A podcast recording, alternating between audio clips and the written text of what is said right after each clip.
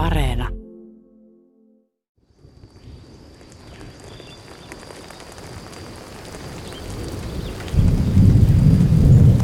Kauan sitten matkustin Etelä-Amerikan Amazonian viidakkoon ja Inkojen valtakunnan raunioille. Atakaman autiomaan halki ja tulivaan jäätiköille.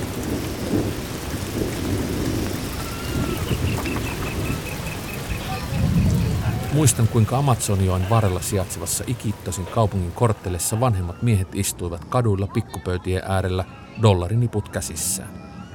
Ymmärsin, että koska kokainikauppaa käydään dollareilla, niin jossainhan nekin pitää vaihtaa paikalliseksi rahaksi, ja toisaalta paikallisen valuutan paras inflaatiosuoja on käteinen dollari.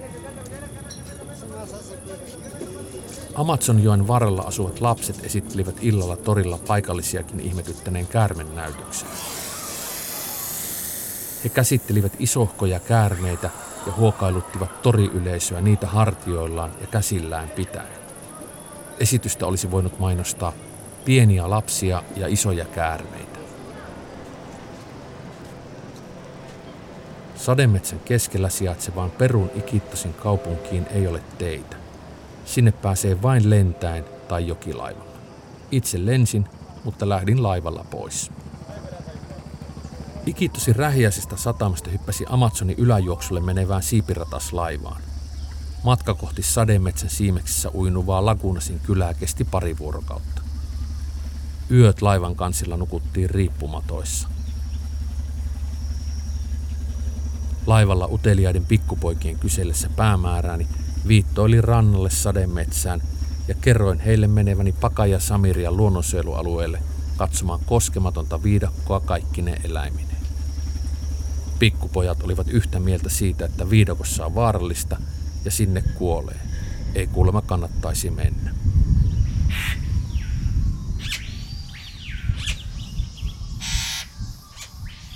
Perun Amazoniassa sijaitsevasta Lagunasin kylästä sain oppaan ja hänelle apulaisen.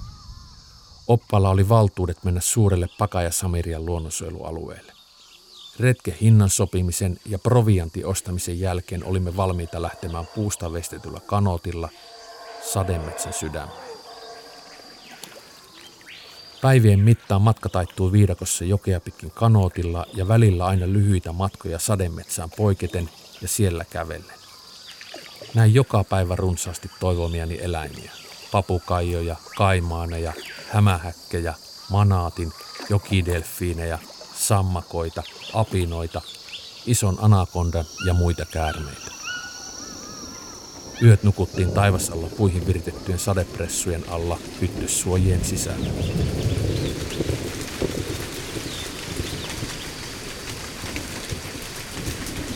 Opas vakuutti, että alueella ei ollut jaguaareja. Puuman jäljet löysimme ja opas näytti minulle, kuinka matsettaveitsellä puolustaudutaan puumaa vastaan. Minulla ei matsettaveistä ollut, eikä myöskään halua sellaista puuman kanssa kokeilla. Kissapetojen sijaan opas pelkäsi sademetsässä luonnonsuojelualueella kovasti muita ihmisiä. Salametsästäjien mahdollinen kohtaaminen olisi johtanut ilmeisen ikäviin seurauksiin. Viidakossa sain luontokokemuksena myös muutamia vuorokausia kestäneen ripulin. Leiristä piti lähteä tämän takia korrektisti kauemmas yksin tarpeille. Kokemus oli monella tavalla eksoottinen. Olla ihan yksin viidakossa kaiken kasvuston, liaanien, lankkujuuripuiden ja lehvästen keskellä. Etsiä sopiva paikka ja yrittää ennen kyykkäämistä katsoa, ettei maassa ole hämähäkkejä tai käärmeitä. Reisitaskuhousut sivuun maahan ja tarpeiden jälkeen aina housuille voimaksi ravistelu. Joskus kaikki maakerroksista housujen sisään ehtineet nilviäiset lähtivät jo ravistelemalla pois, joskus vasta ikävämmin housujen ollessa jo jalassa. Opas pesi retkipäivien mittaa itseään matsetaveitsi kädessään joessa, mutta minä en uskaltanut. En pelännyt vedessä mahdollisesti olevia anakondia tai kaimaaneja, vaan bakteereja ja loismatoja, jotka menevät ihon alle. Niihin ei oppaan tarjoama matseta veitsi olisi auttanut.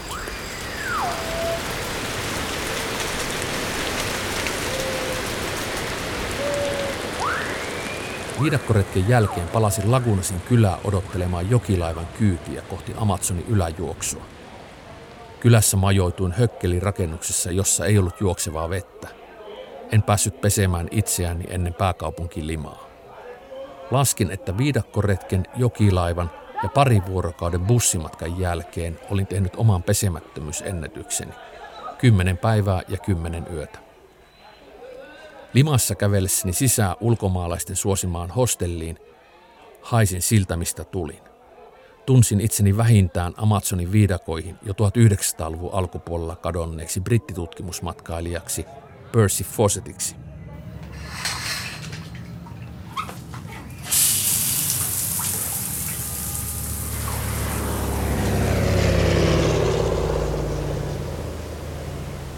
Limasta jatkoin kuskoon kohti Machu Picchun maisemia. Andien vuoristossa Inkavaltio aikaisilla raunioilla käydessäni minulta kysyttiin museoalueen lipun myynnissä klassinen korruptiomoraalin mittaava kysymys. Kuitilla vai ilman? En ensiksi asiaa ymmärtänyt, mutta sitten tajusin, että ilman kuittia puoleen hintaan. Laskin summan euroiksi ja varmistin myyjältä, ettei toista lippukontrollia isolla useita raunioita kattavalla alueella enää ole. Muutamien eurojen säästön takia löysinkin itseni inkaraunioiden keskeltä ilman kuittia. Vähän ajan kuluttua hävetti. Siellä missä inkat hävisivät taistelunsa konkistadoreille, hävisin minä 3800 metrin korkeudessa merenpinnasta korruption vastaiset periaatteet.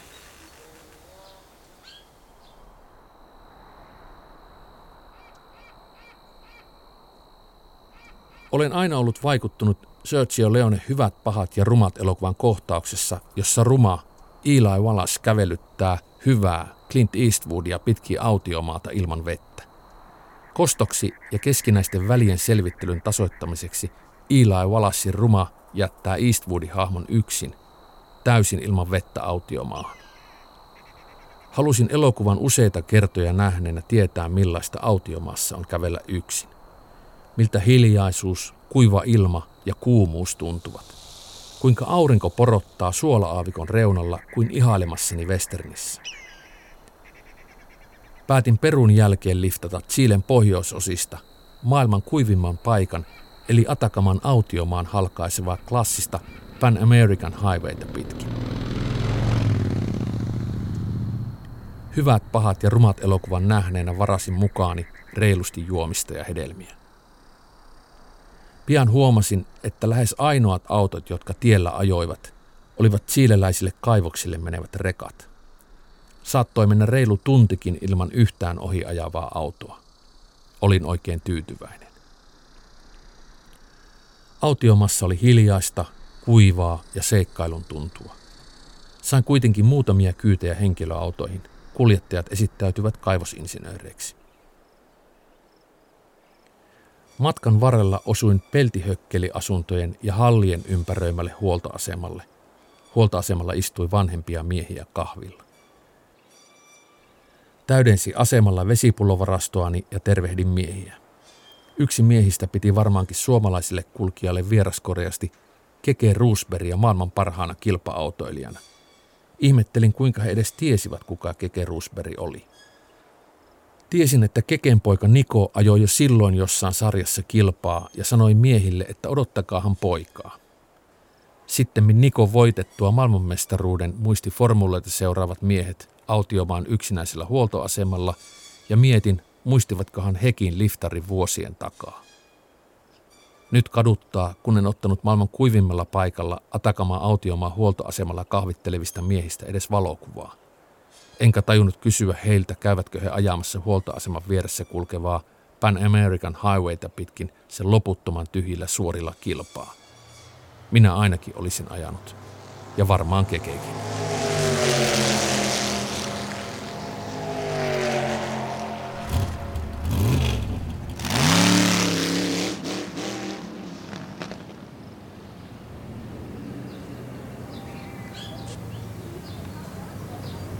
Autiomaan jälkeen etelämpänä odotti pääkaupunki Santiago de Chile ja sen toukokuinen syksy.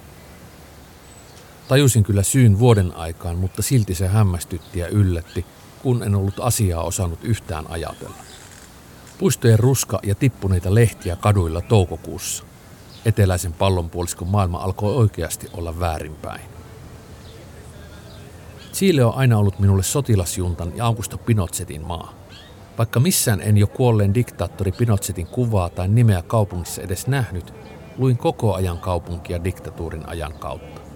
Kaupungilla kävellessäni mietin, mikä patsas muistutti paikallisia mistäkin, mitkä sanomalehdet myyntikojuissa olivat minkin puolueen kannattajia, vieläköhän yliopistolla oli töissä joku 1970-luvun puolivälissä ollut, joka hyvin muistaisi, kuinka opiskelijoita hävisi ja murhattiin.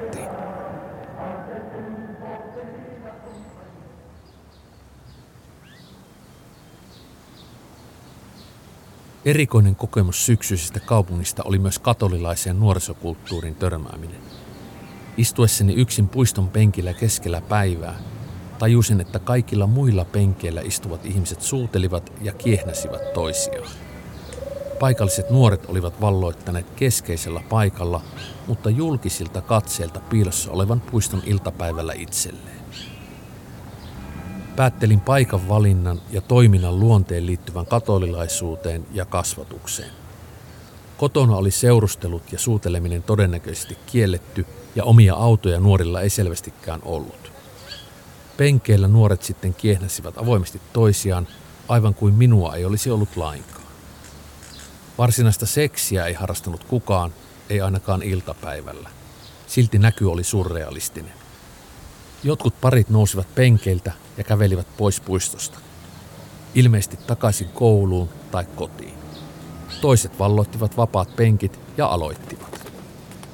Katolilainen Felliini olisi tehnyt puistosta hienon kohtauksen elokuviinsa. Minä vain katselin.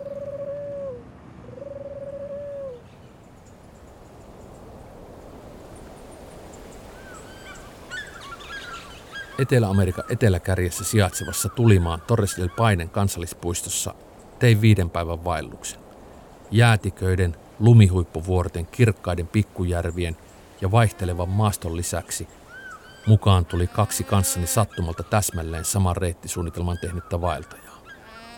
Vähän liian painava rinkka, teltta ja muona. Paikallisessa maastokartassa oli Laago Nordenskjöld-niminen järvi. Amerikkalainen ja australialainen matkakumppanini kysyivät minulta selvästi pohjoismaisen nimen taustaa. Kerroin iloisesti, että koillisväylän purjehtinut A.E. Nudensjöldhän se on varmaankin päässyt sillekin kartalle. Olin väärässä.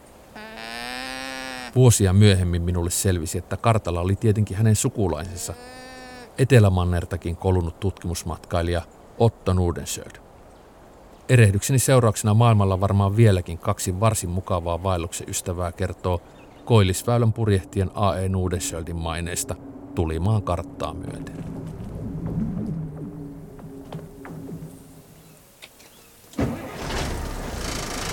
Tulimaan jäätiköiden ja lumihuippuisten vuorten jälkeen lähdi kohti pohjoista. Dinosaurusten luista ja fossiileista tunnetuksi tulleen Patagonian jälkeen liftasin Pampan halki Buenos Airesiin. Pääsin yhden rekan kyydissä koko vajaan 800 kilometrin matkan.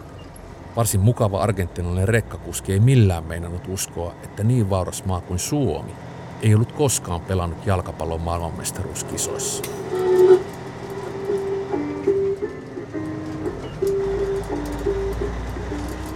Muistan yhä elävästi, kuinka Pampan halki ajaessaan kuljettaja löi aina välillä rekkansa jarrut pohjaan ja juoksi puumailan kanssa autosta ulos pienten, jänistä muistuttavien, mutta paljon hitaampien eläinten perässä. Niiden liha oli kuulemma oikein hyvää. En koskaan saanut selville, mitä suloisen näköiset ruohopuskien sekaan pakenevat eläimet olivat. Yhtään niistä ei ilokseni kuitenkaan saatu matkalla kiinni. Kun sitten pääsin Buenos Airesiin, en voinut vastustaa kiusausta. Menin puhelinkoppiin ja katsoin, kuinka paljon saksalaisia sukunimiä luettelosta löytyi. Löytyihän niitä. Tiesin, että Argentiinaan ja Buenos Airesiin pakeni toisen maailmansodan jälkeen paljon natseja.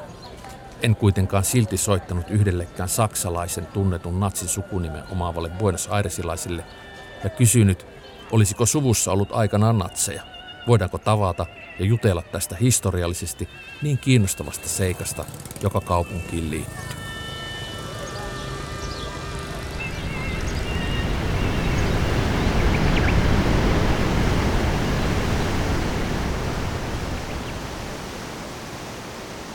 Argentiinan ja Brasilian rajalla sijaitsevat maailmankuulut Iguassun putoukset nähtyäni kävin päivän verran kääntymässä Paraguain puolella Ciudad del Este rajakaupungissa. Paikan luonne syntyy jonkinnäköisen vapaa-kaupan ja salakuljetuksen risteymästä. Rajajoen ylittävää puoli kilometriä siltaa pitkin mennään edestakaisin kuin ostoskadulla kuunaan. Kaupungissa jo päivällä meno näytti siltä, että ennen pimeää kannattaa kaltaisni Gringon olla visusti joko jossain sisällä tai takaisin Brasilian puolella. Vaikka paikka oli mielenkiintoinen, pidin kameran aika lailla taskussa.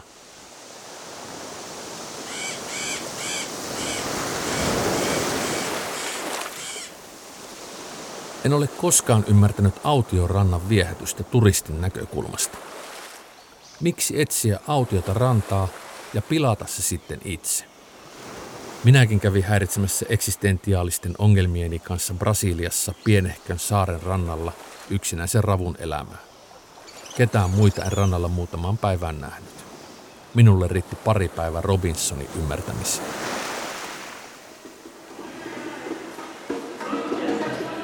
Brasiliassa Rio de Janeiro tuntui maineensa veroiselta kaupungilta, jossa väärään paikkaan menevä turisti pääsee nopeasti ainakin rahoista.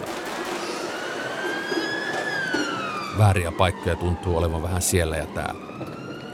Joitain niistä näin, kun lähdin kerran koko päiväksi kaupungin laitamille kävelemään vain verryttelyhousut ja vanha paita päällä. Taskussa bussia ruokarahaa sekä pieni kompassi, jolla pidin perussuunnat suhteellisen hallussa isossa kaupungissa. Katselin Rio-faveloita, paikallisia slummeja, kävellen niiden liepeillä ja vähän sisäpuolellakin. Köyhyys ja sen tuoma onneton elämä on monin tavoin samanlaista joka puolella maailmaa, eikä slummia tee yhtään lohdullisemmaksi se, että sille annetaan kaunissa kaupungissa favelan nimi.